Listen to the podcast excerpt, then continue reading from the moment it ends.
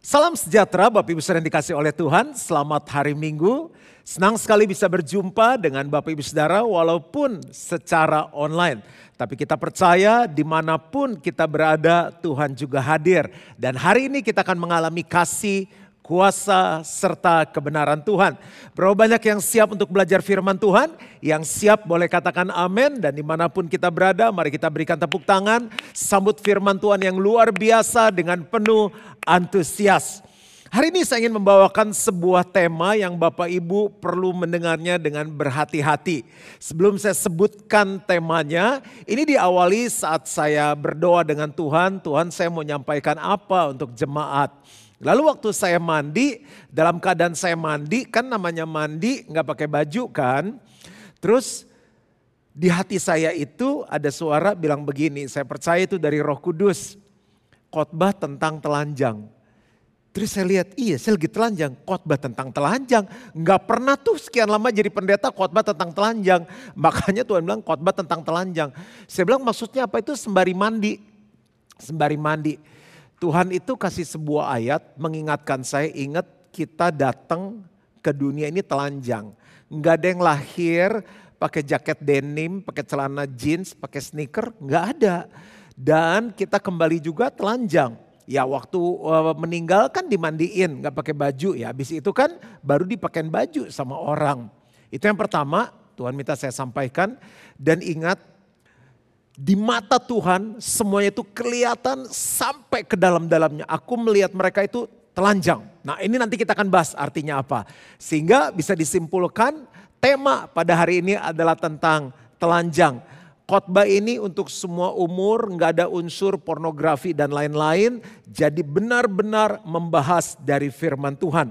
Saya akan mengawali dengan ayat di Ayub 1 ayat 20 sampai 22. Ayub 1 ayat 20 sampai 22. Jadi saya kasih latar belakangnya dulu sebelum saya bacakan ini. Ayub itu seseorang yang saleh, takut akan Tuhan. Tuhan juga sayang sama Ayub tapi suatu saat diizinkan terjadi sesuatu dan lewat proses itu diuji kepercayaannya Ayub kepada Tuhan. Harta benda, dia orang yang sangat kaya, harta bendanya habis, lalu anak-anaknya itu mati dan dia terkena penyakit yang parah. Ayub 1 ayat 20 sampai 22. Maka berdirilah Ayub lalu mengoyak jubahnya dan mencukur kepalanya, kemudian sujudlah ia dan menyembah. Gak gampang dalam keadaan seperti ini, kehilangan, menderita, dia menyembah Tuhan. Katanya, dengan telanjang aku keluar dari kandungan ibuku, dengan telanjang juga aku akan kembali ke dalamnya. Tuhan yang memberi, Tuhan yang mengambil, terpujilah nama Tuhan semuanya diambil dari hidupnya, dia masih bilang apa? Puji Tuhan, praise the Lord. Ayat 22, dalam kesemuanya itu Ayub tidak berbuat dosa dan tidak menuduh Allah berbuat yang kurang patut. Nah waktu ayat ini berbicara di hati saya Tuhan bilang ini sampaikan kepada jemaat kita nggak tahu covid terjadi sampai kapan apa pun juga yang jemaat Tuhan sedang alami kesulitan, masalah, tantangan, pergumulan, penderitaan, sakit, penyakit tetap menyembah Tuhan, tetap memuji Tuhan. Ingatkan mereka kita datang nggak bawa apa-apa, pulang juga nggak bawa apa-apa. Dalam kesemuanya itu Ayub tidak berbuat dosa dan tidak menuduh Allah berbuat yang kurang patut. Jadi ini ayat pendahuluannya dan kita akan belajar tiga hal. Apa yang terjadi jika kita telanjang di hadapan Tuhan? Jadi Tuhan mau kita semua Bapak Ibu Saudara telanjang di hadapan Tuhan. Nanti kita akan membahas artinya. Tuhan mau kita telanjang di hadapan Tuhan. Apa yang terjadi jika kita telanjang di hadapan Tuhan? Yang pertama itu punya arti membersihkan diri. Tuhan mau kita membersihkan diri. Saya tulis di sini membersihkan diri. Bapak Ibu, kita kan mandi ya. Ada yang mandi dua kali, ada yang mandi tiga kali. Di pandemi COVID seperti ini mandi bisa lebih sering. Dan kadang-kadang kulit kita bisa kering karena mungkin banyak kena sabun, kena alkohol. Tapi nggak ada orang yang mandi itu pakai baju. Yang namanya mandi itu telanjang, buka baju. Nah arti rohaninya Tuhan mau kita telanjang adalah begini. Di saat-saat kita melalui masa-masa yang tidak mudah ini, Tuhan mau kita telanjang di hadapan Tuhan. Tuhan mau kita membersihkan diri. Nah saya ambil dari kejadian 3 ayat 7 sampai 11. Bapak ibu saudara mungkin ingat waktu Adam dan Hawa manusia pertama kali yang diciptakan oleh Tuhan itu hidup Tuhan bilang begini, semua pohon dalam taman ini kamu boleh makan buahnya, kecuali pohon pengetahuan yang baik dan yang jahat. Karena saat engkau memakannya, engkau pasti mati. Singkat kata, Hawa digoda oleh ular, Hawa makan buah dari pohon itu, lalu dia berikan kepada Adam suaminya yang bersama-sama dengan dia. Dan di dalam proses itu, setan memutarbalikan firman Tuhan. Dan singkat kata Hawa ketipu. Nah Adam ada di sisinya. Jadi Adam melihat apa yang terjadi. Adam mendengar apa yang dikatakan setan kepada Hawa. Yuk kita baca ayatnya. Kejadian 3 ayat 7 sampai 11. Maka terbukalah mata mereka berdua dan mereka tahu bahwa mereka telanjang. Ini setelah berbuat dosa. Lalu mereka menyemat daun pohon ara dan membuat cawat. Ketika mereka mendengar bunyi langkah Tuhan Allah yang berjalan-jalan dalam taman itu pada waktu hari sejuk, bersembunyilah manusia dan istrinya itu terhadap Tuhan Allah di antara pohon-pohonan dalam taman. Jadi kalau ini dilambangkan Taman Eden yang ada, Harusnya kan kita bersekutu dengan Tuhan senang banget kan. Tapi karena mereka buat dosa, apa yang terjadi yang tadinya telanjang tidak malu, sekarang mereka mulai bersembunyi, lalu juga menutupi tubuhnya dengan penutup, dengan penghalang. Jadi ini kita umpamakan si Adam ya. Lanjut ya ayat 9. Tetapi Tuhan Allah memanggil manusia itu dan berfirman kepadanya, di manakah engkau? Ia menjawab, "Ketika aku mendengar bahwa engkau ada dalam taman ini, aku menjadi takut, bersembunyi, takut kenapa? Karena aku telanjang, sebab itu aku bersembunyi." Tadinya dia apa adanya, terbuka karena dosa, sekarang ada yang ditutupi. Firmannya, siapakah yang memberitahukan kepadamu bahwa engkau telanjang? Apakah engkau makan dari buah pohon yang kularang engkau makan itu? Nah poin yang pertama kita harus telanjang di hadapan Tuhan punya arti membersihkan diri. Saya menjabarkan dari perenungan firman Tuhan ini membersihkan diri itu ada empat. Ada empat. Yang pertama adalah gini, bersembunyi dan takut untuk bertemu dengan Tuhan. Bapak ibu saudara dalam pandemi covid yang sedang terjadi ini, kita harus membersihkan diri kita. Bapak ibu saudara tahulah, kita tahu apa yang dosa apa yang kita lakukan kelemahan apa yang masih kita hidupi di dalamnya. Tuhan mau kita bersih, bertobat, minta ampun sama Tuhan dan kembali ke jalan yang benar. Karena kalau tidak, kita nggak akan bisa telanjang di hadapan Tuhan. Ada hal-hal yang terus kita tutupi. Tutupin ke pemerintah, tutupin ke karyawan, tutupin ke istri. Istri menutup diri terhadap suami, anak-anak menutup diri terhadap orang tua. Dan dibalik semuanya itu adalah dosa. Jadi ini saatnya membersihkan diri. Tidak lagi bersembunyi karena dosa dan akhirnya takut bertemu Tuhan. Orang itu yang buat dosa takut ketemu Tuhan. Dalam hadirat Tuhan itu nggak nyaman. Untuk memuji, menyembah Tuhan, ngumpul sama orang-orang benar itu nggak nyaman. Makanya harus telanjang, harus bersihkan diri kita. Yang kedua, tidak mendalami dan menghidupi firman. Tidak mendalami dan menghidupi firman. Nih apa maksudnya ini? Artinya gini, kita selama ini ya firmannya cetek lah Ayat juga tahu ayat ya. Kalau nggak salah sih ayatnya bunyinya gitu.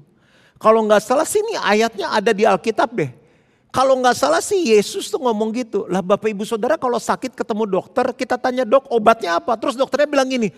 Kalau nggak salah sih ya kalau demam-demam gini obatnya gini. Ya ampun kita udah menggigil udah demam dokternya bilang kalau nggak salah. Ya kita kabur cari dokter yang lain. Kenapa Hawa tertipu oleh setan, oleh ular dan akhirnya makan buah itu? Karena dia tidak mendalami dan menghidupi firman. Dasarnya hancur.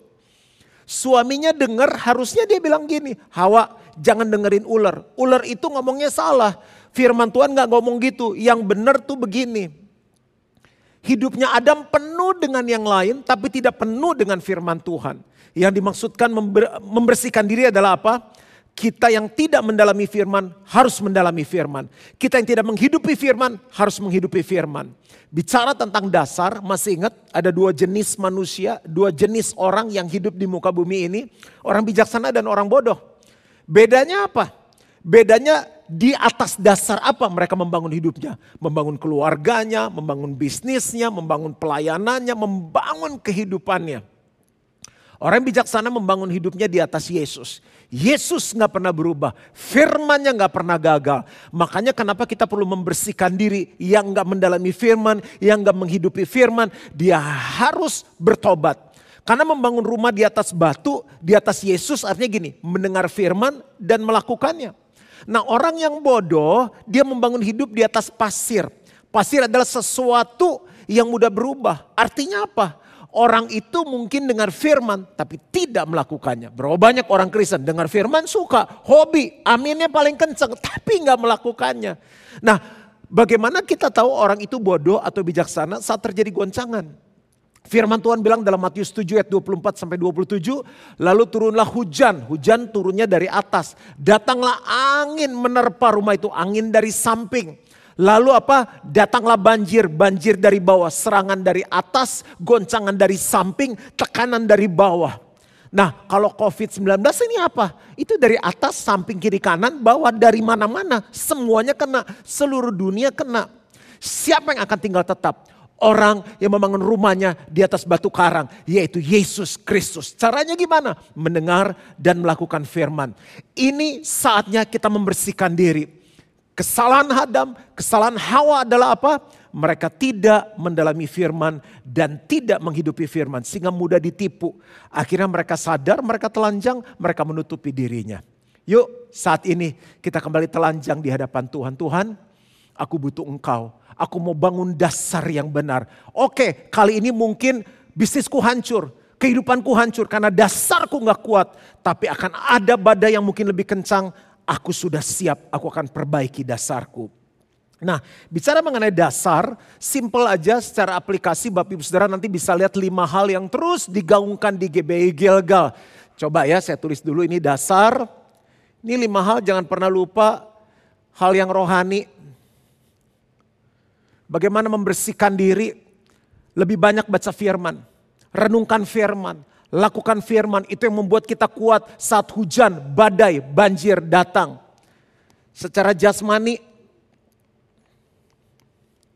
ya mau gak mau kita mesti bangun imun. Yang gak pernah olahraga ya harus olahraga sekarang. Yang gak pernah care tentang vitamin. Saya itu udah 2-3 tahun diomongin tentang vitamin D. Sekarang di mana mana orang ngomong tentang vitamin D. Jadi karena saya harus naikkan juga, ini puji Tuhan udah naik ke 40, katanya harusnya di atas 40 lebih bagus, di atas 60 lebih bagus. Udah minum 5 ribu, kalau saya mungkin sepedaan ketemu orang, ya walaupun pakai masker, itu harus tambah lagi 5 ribu kata dokter. Karena saya konsultasi sama dokter, 10 ribu. Secara jasmani saya olahraga setiap hari, lalu secara karakter orang-orang yang bisnisnya nggak benar, kehidupannya nggak benar digoncangkan lewat pandemi yang sedang terjadi sekarang ini. Ayo bersihkan diri kita. Lalu secara apa lagi? Secara keuangan. Orang yang ngatur keuangannya tidak baik. Manage keuangannya nggak baik. Begitu masalah datang goncangan terjadi. Ayo bereskan. Dengar firman Tuhan dalam YouTube saya itu ada kurang lebih 7 atau 8 seri tentang keuangan dan Tuhan udah siapkan sebelum pandemi terjadi Tuhan tuh ngomong di hati saya, saya paling jarang khotbah keuangan. Mungkin setahun sekali, dua tahun sekali. Tapi Tuhan bilang gini, khotbah seri tentang keuangan. Dan ternyata Tuhan sayang sama jemaat Gilgal akan ada pandemi yang terjadi. Gilgal sudah disiapkan. Jadi rohani, jasmani, karakter, keuangan. Dan yang terakhir adalah tentang hubungan. Atau keluarga dengar apa yang firman Tuhan katakan tentang hubungan atau keluarga. Sehingga saat badai itu datang, kita tetap kuat. Yang ketiga adalah tidak bertanggung jawab. Kotoran-kotoran itu harus dibersihkan saat kita mandi. Kan telanjang buka baju kan, nah bersihkan kotoran itu. Nah Tuhan akhirnya tanya, kamu itu makan buah yang aku larang untuk kamu makan ya? Harusnya kalau Adam bertanggung jawab dia bilang apa? Benar Tuhan, saya yang makan. Udah cukup gitu doang. Kan ditanya kamu makan buah yang aku larang untuk makan ya? Benar Tuhan, saya makan buah itu. Tapi dia jawab apa? Perempuan yang kau taruh di sisiku, dialah yang memberikan kepadaku. Lalu ku makan. Nyalain Tuhan, nyalain istri. Itu kotoran, harus dibersihkan. Suka nyalain orang lain. Hawa ditanya, kamu benar ya makan buah kasih ke suami. Hawa bilang ular yang menggoda aku. Suami nyalain Tuhan, nyalain istri, istri belajar dari suami. Dia nyalain siapa? Nyalain ular, nyalain setan. Coba belajar, ini kan masa penyaringan. Kekristenannya diuji nih. Harus kebaktian online. Puji Tuhan masih ada kebaktian. Orang udah gak mau doa, orang udah gak mau baca firman, udah gak mau sel lagi. Hah, selnya online Puji Tuhan masih ada sel. Udah gak mau kebaktian online, gak berasa apa-apa. Kita memuji Tuhan yang berasa bukan kita. Tuhan yang kita puji yang harus berasa senang. Apa yang terjadi? Kita nyalain orang lain. Belajar bertanggung jawab. Walaupun gak bisa ketemu di dalam gereja, gak bisa ketemu fisik secara sel. Aku bertanggung jawab untuk kerohanianku. Aku harus doa, aku harus memuji menyembah Tuhan. Aku harus baca firman. Haleluya. Jadi ini harus dibersihkan, gak bertanggung jawab. Saya percaya kalau dia bertanggung jawab, Tuhan akan memberikan pengampunan. Dan yang keempat, yang harus dibersihkan, tidak mau berubah. Tidak mau berubah. Itu kotoran yang harus dibersihkan dalam hidup kita. Harusnya kan waktu dia jujur sama Tuhan, Tuhan bener nih saya makan. Habis kelihatannya bagus, terus enak saya makan. Mungkin Tuhan akan ngomong, ih mestinya jangan. Kan udah dikasih tahu kemarin, aduh salah saya minta ampun deh Tuhan. Perbaiki, saya mau perbaiki, bimbing saya deh, saya mau berubah. Ada banyak orang kena hujan, kena banjir, kena badai, kena masalah, kena pergumulan, gak berubah-berubah. Tuhan izinkan ini terjadi untuk gereja Tuhan orang Kristen telanjang di hadapan Tuhan, membersihkan segala kotoran-kotoran yang ada sehingga kita kudus di hadapan Tuhan. Karena kalau kita kudus, kita akan melihat Tuhan. Kalau kita kudus, kita akan melihat tangan Tuhan yang besar menolong kehidupan kita. Jadi yang pertama, kenapa kita harus telanjang di hadapan Tuhan? Karena telanjang itu membersihkan diri. Kita mandi, mandi mesti buka baju. Kotoran-kotoran dibersihkan lewat air dan sabun. Ada empat hal yang harus dibersihkan kotoran-kotoran itu. Yang pertama bersembunyi dan takut bertemu Tuhan. Yang kedua tidak mendalami dan menghidupi firman. Sedangkan itu dasar, itu harus diperbaiki, dibersihkan. Yang ketiga tidak bertanggung jawab, harus bertanggung jawab. Yang keempat tidak mau berubah, harus berubah. Sampai di sini Bapak Ibu Saudara belajar sesuatu. Kenapa kita harus telanjang di hadapan Tuhan? Langsung masuk ke yang nomor dua. Meningkatkan diri telanjang itu untuk meningkatkan diri. Apa maksudnya pendeta? Begini, Bapak Ibu Saudara kan kita seharian itu kegiatannya beda-beda kan. Ada yang di rumah, masak. Terus kan ada waktu kita tidur dong, santai. Ada waktunya ke kantor. Eh malamnya ada undangan, kan bajunya beda-beda kan. Nah saya kasih contoh ya ilustrasi. Ini adalah celana tidur yang saya pakai saya bawa dari rumah. Ini adalah baju tidur yang saya pakai di rumah. Kalau tidur ya saya pakai baju ini. Kenapa? Karena nyaman, ya kan? Nah, waktu saya bangun tidur, saya mau khotbah di gereja, mungkin nggak saya khotbah pakai baju ini? Kan nggak mungkin. Saya harus mengupgrade diri saya, meningkatkan diri saya. Saya harus memakai baju yaitu kemeja dan jas, ya kan? Ini namanya meningkatkan diri. Bagaimana caranya saya bisa meningkatkan diri? Saya harus menanggalkan baju tidur saya. Harus menanggalkan baju tidur saya, berarti harus apa? Harus telanjang. Baru saya bisa memakai baju yang baru ini untuk saya pergi khotbah. Nah saya berharap ilustrasi ini bisa menolong Bapak Ibu Saudara. Saya taruh dulu di tempatnya. Nah kita baca lagi ayat yang menjelaskan tentang ini. Begitu jelas Tuhan kasih firman ini kepada saya. Di Wahyu 3 ayat 15 sampai 18. Saya baca ayatnya nanti saya jelaskan background dari jemaat ini. Aku tahu segala pekerjaanmu. Engkau tidak dingin dan tidak panas. Alangkah baiknya jika engkau dingin atau panas. Jadi karena engkau suam-suam kuku dan tidak dingin atau panas, aku akan memuntahkan engkau dari mulutku. Karena engkau berkata, aku kaya dan aku telah memperkayakan diriku dan aku tidak berkekurangan apa-apa. Dan karena engkau tidak tahu bahwa engkau melarat, bayangin orang kaya diomongin gini. Engkau tidak tahu bahwa engkau melarat dan malang dan miskin, buta dan telanjang. Maka aku menasihatkan engkau supaya engkau membeli daripadaku emas yang telah dimurnikan dalam api agar engkau menjadi kaya dan juga pakaian putih supaya engkau memakainya agar jangan kelihatan ketelanjanganmu yang memalukan. Jadi ada dua kali kata telanjang. Dan lagi minyak untuk melumas matamu supaya engkau dapat melihat. Nah kan ada tujuh jemaat. Nah ini background jemaat Laodikia yang saya barusan bacakan ayatnya. Jadi dari ketujuh jemaat yang dibahas di kitab Wahyu, ini kota Laodikia yang paling kaya. Hebat-hebat orangnya. Terkenal dengan apa? Industri perbankannya. Emasnya banyak. Penghasil wool yang terbaik. Dan juga mereka punya sekolah kedokteran yang terbaik. Dan sekolah kedokteran itu memproduksi minyak seperti apa ya? Minyak salep untuk mata. Jadi kalau orang sakit mata, beli salep di dia itu bisa sembuh. Masalahnya di kota ini selalu punya masalah dengan suplai air. Bayangin kotanya orang kaya hebat, selalu masalahnya air. Airnya nggak bagus. Akhirnya dibikin aquaduct, dibikin saluran air. Tapi ternyata waktu airnya mengalir aneh. Airnya itu bau, airnya itu dingin enggak. Karena Orang-orang di sana senangnya gini nih, kalau air tuh bener-bener panas banget, kalau nggak dingin banget, ini nggak dingin nggak panas. Nah dengan keadaan kota seperti itu Tuhan langsung menggambarkan.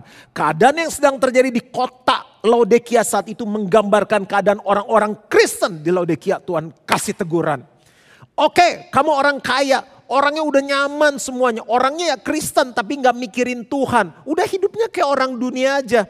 Makanya Tuhan bilang begini, karena engkau berkata, aku kaya dan aku telah memperkayakan, memperkayakan diriku dan tidak kekurangan apa-apa. Sebenarnya Tuhan bilang ini, engkau enggak tahu bahwa engkau melarat, malang, miskin, buta, telanjang. Maka aku menasihatkan kamu supaya engkau membeli daripadaku. Nah Tuhan suruh beli tiga hal. Artinya apa? Kamu harus telanjang, terbuka. Walaupun kamu kaya, orang-orang hebat, perbankan terhebat di sini, sekolah kedokteran terbaik di sini, penghasil bulu terbaik, tapi kamu tuh gak ada apa-apanya di mata Tuhan. Aku enak, aku memuntahkan kamu.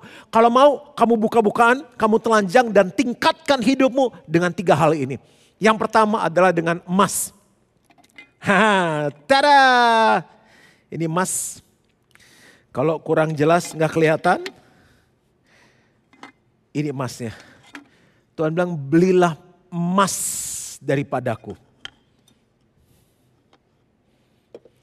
Kenapa kita harus telanjang di hadapan Tuhan? Karena Tuhan mau meningkatkan diri kita. Kita harus berubah, upgrade hidup kita. Yang kedua itu meningkatkan diri.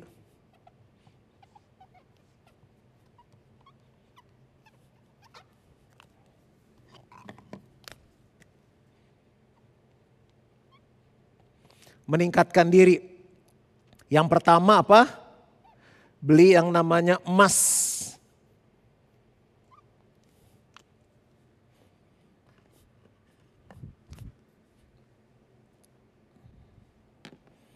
Emas itu melambangkan apa? Ternyata emas itu adalah kekayaan rohani. Tuhan bilang kamu hebat-hebat, kaya-kaya, tapi kamu kaya secara dunia. Mau nggak kamu telanjangi dirimu dan kamu perkaya dirimu sekarang dengan kekayaan rohani. Dan di sini diajarkan orang yang rohaninya kaya, ciri-cirinya apa? Perubahan sikap, sikapnya berubah dalam masa-masa kesulitan seperti ini ya ada yang jeblok banget, ada yang menderita banget, ada yang masih enak-enakan, ada yang bisnisnya malah lancar. Tapi Tuhan bilang aku gak peduli. Aku memberikan pesan di tahun 2021 ini, tingkatkan dirimu, beli emas, perkaya dirimu jangan dengan hal-hal duniawi, tapi dengan kekayaan rohani. Bagaimana cara engkau tahu engkau kaya secara rohani? Ada perubahan sikap kalau kamu jadi Kristen sikapnya nggak pernah berubah, engkau perlu beli emas dari Tuhan. Yang kedua, ciri orang yang kaya secara rohani bergantung sama Tuhan. Bergantung sama Tuhan, nggak bergantung kepada kekuatan sendiri. Yang ketiga adalah hidupnya penuh dengan iman. Dia percaya sama Tuhan apa pun yang secara mata jasmani itu kelihatannya mustahil, Tuhan sanggup menolong, Tuhan sanggup memulihkan, Tuhan sanggup memberkati, Tuhan sanggup menjagai, Tuhan sanggup memberikan jalan keluar. Itu ciri orang yang membangun kekayaan rohani dalam hidupnya. Bapak Ibu Saudara, firman Tuhan bilang ini waktu aku datang kembali ke dunia ini, ke bumi ini, adakah aku mendapatkan iman di muka bumi ini? Dia nggak bilang, uh, apakah aku mendapatkan orang yang rumahnya besar, yang akunnya, yang jumlah uangnya di bank banyak, yang emasnya banyak enggak. Apakah aku menemukan iman di muka bumi ini? Ada banyak orang yang enggak pernah mikirkan ini. Doa saya, pesan Tuhan hari ini menyadarkan kita semua termasuk diriku. Tingkatkan diri kita dengan emas kekayaan rohani. Yang kedua, aku mau supaya kamu memakai pakaian putih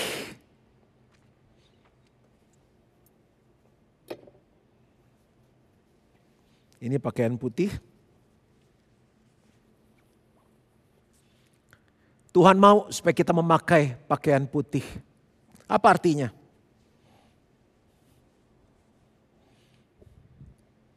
Pakaian putih bicara mengenai dua hal, kebenaran dan kekudusan. Telanjangi yang lama, yang tidak kudus, pakai kebenaran, pakai kekudusan. Apa artinya kebenaran? Kebenaran adalah Allah sendiri. Kebenaran adalah firman Tuhan kita bisa menjadi suami yang benar, kita bisa jadi pengusaha yang benar, kita bisa menjadi orang tua yang benar, kita bisa menjadi pendeta yang benar. Caranya gimana? Hidup sesuai dengan firman Tuhan. Itu yang Tuhan mau tingkatkan diri kita. Lalu kekudusan punya arti apa? Kekudusan itu punya arti gini, dipisahkan. Dipisahkan dari yang gak baik, dipisahkan dari dunia supaya kita layak dipakai oleh Tuhan. Sama seperti bejana yang bersih. Bapak ibu saudara, ada banyak orang Kristen hidupnya nggak beda sama orang dunia. Orang dunia ngomong jorok, dia ngomong jorok. Tuhan bilang begini, ini saatnya kamu hidup kudus, pisahkan dirimu. Dan hidup sesuai dengan kebenaran firman Tuhan. Dan yang ketiga, Tuhan bilang suruh beli minyak untuk melumpas mata. Jadi karena mereka punya sekolah kedokteran yang terbaik. Dan mereka terkenal dengan minyak ini nih jadi kalau orang sakit mata, ini minyaknya ampuh banget. Diolesin ke mata mereka sembuh. Apa arti rohaninya? Tuhan bilang, miliki mata yang melihat kebenaran. Saya pelajari lagi apa sih artinya mata yang melihat kebenaran. Mata yang jangan melihat kepemilikan materi terus. Waktu saya renungkan itu, Tuhan bilang ini banyak orang Kristen, Kristen nih, matanya belum diurapi. Harus ditelanjangi kotoran-kotoran yang lama dan diurapi supaya dia lihat itu kebenaran. Jangan cuma lihatnya cari uang, terus nggak ada yang salah. Kita sakit ya mesti bayar dokter pakai uang, makan mesti bayar pakai uang, anak kita sekolah mesti bayarnya pakai uang. Tapi ada orang yang matanya sekalipun Kristen ngelihatnya cuma apa?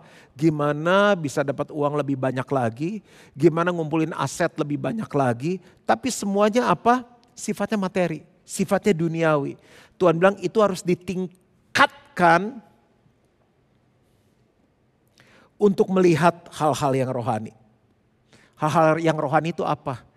Tuhan pesan begini, tingkatkan hubungan jemaat dengan Tuhan. Karena waktu kita semakin dekat dengan Tuhan, kita akan melihat Tuhan lebih besar dari masalah. Kenapa orang Kristen banyak yang ketakutan? Mereka lihat masalah lebih besar dari Tuhan.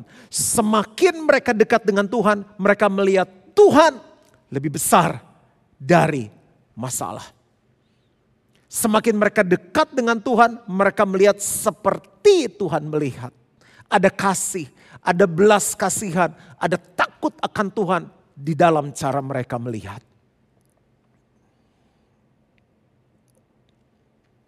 Bapak Ibu Saudara belajar sesuatu, kita udah belajar dua hal mengapa kita harus telanjang di hadapan Tuhan. Yang pertama adalah membersihkan diri, yang kedua adalah meningkatkan diri, yang ketiga yang terakhir multiplikasi diri.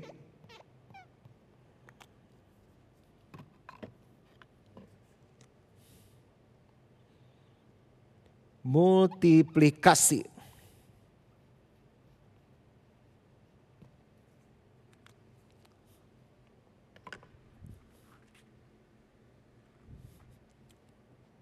Kejadian 2 ayat 24 sampai 25. Sebab itu seorang laki-laki akan meninggalkan ayahnya dan ibunya dan bersatu dengan istrinya sehingga keduanya menjadi keduanya menjadi satu daging. Mereka keduanya telanjang, manusia dan istrinya itu tetapi mereka tidak merasa malu. Telanjang tuh punya arti begini. Uh, telanjang itu menyatukan gender pria dan wanita sehingga terjadi pembuahan yang wanita bisa mengandung dan bisa melahirkan buah, melahirkan keturunan. Jadi telanjang, kenapa Tuhan mau kita telanjang supaya terjadi apa persatuan dan terjadi multiplikasi. Saya nggak bisa bahas terlalu vulgar lagi, tapi saya percaya bahasa ini bisa mewakili. Pesan Tuhan begini, di hari-hari sekarang ini, walaupun kesulitan begitu besar, tantangan begitu kuat menghadapi kita, jangan pernah lupa untuk berbuah. Karena menghasilkan buah selalu menyenangkan Tuhan. Bagaimana caranya seseorang berbuah? Dia harus bersatu dengan seseorang di mana orang tersebut bisa menolong dia berbuah. Siapa orang itu? Yang pertama, kita harus bersatu dengan Tuhan. Kenapa banyak orang gak berbuah? Karena orang itu gak melekat dengan Tuhan Buah tuh apa sih? Banyak banget. Saya kasih contoh aja buah karakter. Banyak orang ikut Tuhan nggak lahir buah-buah karakter. Kasih, sukacita, panjang sabar, penguasaan diri, kelemah lembutan. Nggak ada sama sekali nggak kelihatan. Aneh. Kita kalau deket sama orang biasanya mirip jadi sama kayak orang itu. Cara ngomongnya bisa sama, bercandanya sama, kesukaan makannya sama, kadang-kadang bisa beli baju yang sama, pergi ke tempat yang sama. Kalau orang itu mengaku Kristen dan dia bersatu dengan Tuhan, harusnya keinginannya sama. Tuhan punya keinginan jiwa-jiwa diselamatkan. Tuhan ingin kita berubah supaya menjadi serupa dengan Yesus. Kok katanya ngaku Kristen tapi nggak berubah-berubah? Harusnya saat kita bersatu dengan Tuhan, terjadi multiplikasi. Sifat Kristus mengalir dalam kehidupan kita. Selain bersatu dengan Tuhan, bersatu dengan orang-orang yang berbuah, kita ketularan. Spiritnya ketularan, rohnya jadi menyala-nyala, apinya menyala-nyala. Ingin berbuah, bukan hanya buah secara karakter, buah jiwa-jiwa. Di masa-masa seperti ini banyak orang yang membutuhkan Yesus, banyak orang-orang yang sekarat, banyak orang-orang yang menderita, banyak orang yang kekurangan. Saya kaget sekali waktu saya uh, WhatsApp seseorang dan dia balas dia bilang sorry saya balasnya lama. Oh saya bilang nggak apa-apa. Soalnya baru melayani seseorang. Puji Tuhan dia terima Tuhan Yesus. Aduh saya senang minta ampun. WhatsApp saya dibalas lama nggak apa-apa. Tapi karena dia baru selesai melayani orang di tengah krisis ini. Dan orang itu terima Tuhan Yesus. Tepuk tangan untuk Tuhan kita yang luar biasa. Satu orang diselamatkan surga bersorak-sorai.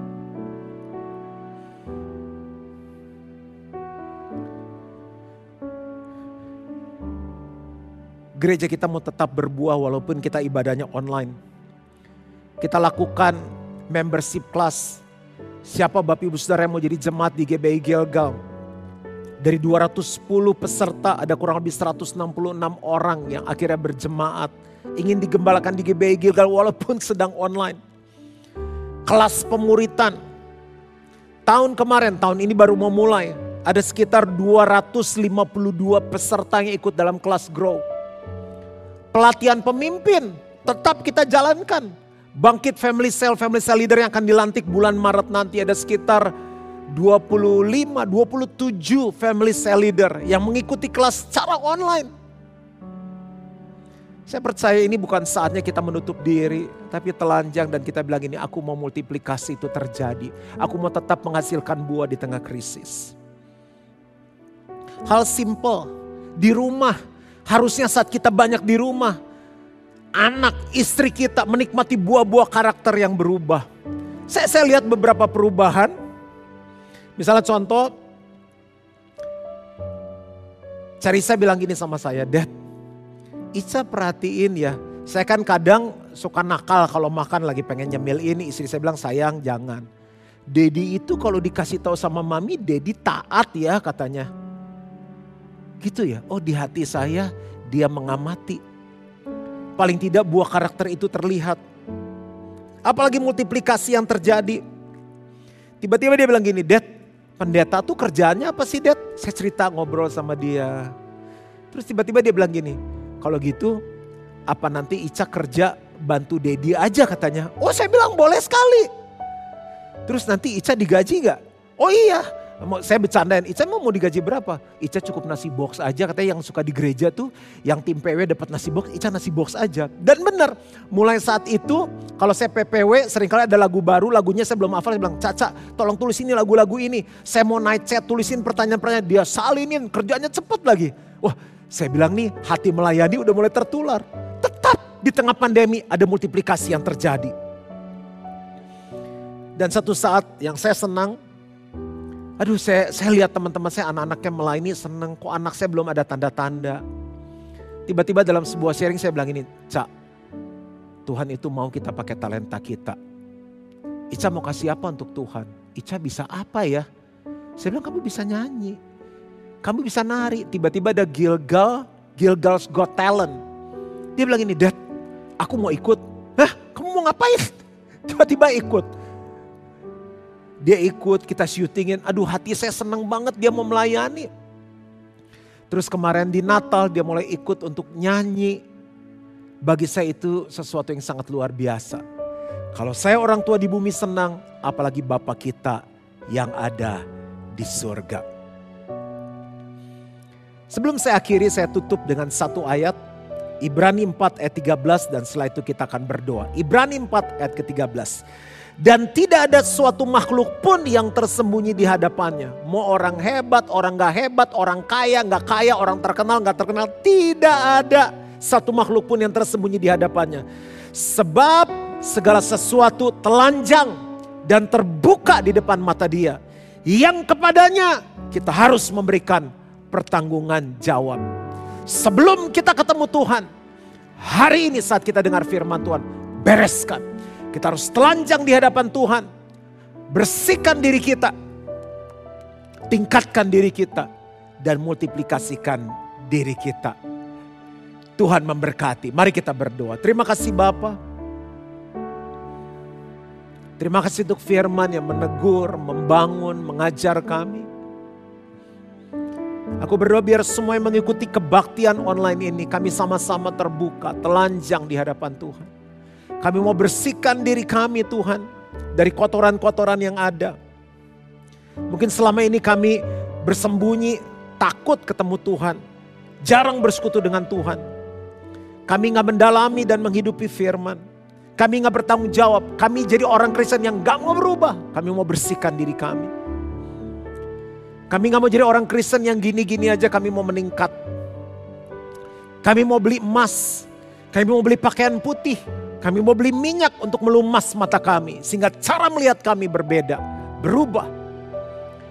Dan kami mau multiplikasikan diri kami. Ada jiwa-jiwa baru yang dihasilkan. Ada karakter-karakter yang berubah. Tolong setiap kami Tuhan.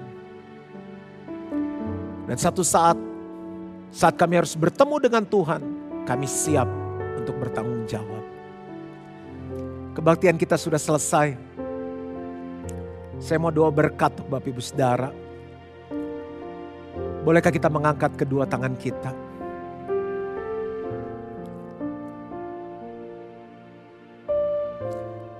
Tangan-tangan yang diangkat, aku minta Tuhan mengurapi. Supaya apa yang dikerjakan tangan mereka dibuat berhasil dan memuliakan Tuhan. Di awal bulan, saat mereka membawa persembahan persepuluhan ke dalam rumah Tuhan. Tuhan yang memberkati kembali mereka. Sesuai dengan janji firmanmu, engkau membuka tingkap langit dan memberkati mereka sampai berkelimpahan. Mereka akan dijagai, dipagari sehingga belalang pelahap tidak dapat memakan hasil mereka. Dan semua bangsa menyebut mereka berbahagia. Terimalah berkat dari Allah Bapa, kasih karunia dari Tuhan Yesus Kristus, pertolongan, persekutuan yang manis dan pimpinan Roh Kudus menyertai kita mulai hari ini sampai Yesus jemput kembali. Dan semua yang percaya sama-sama katakan, Amin. Tuhan memberkati, selamat hari Minggu dan sampai berjumpa kembali.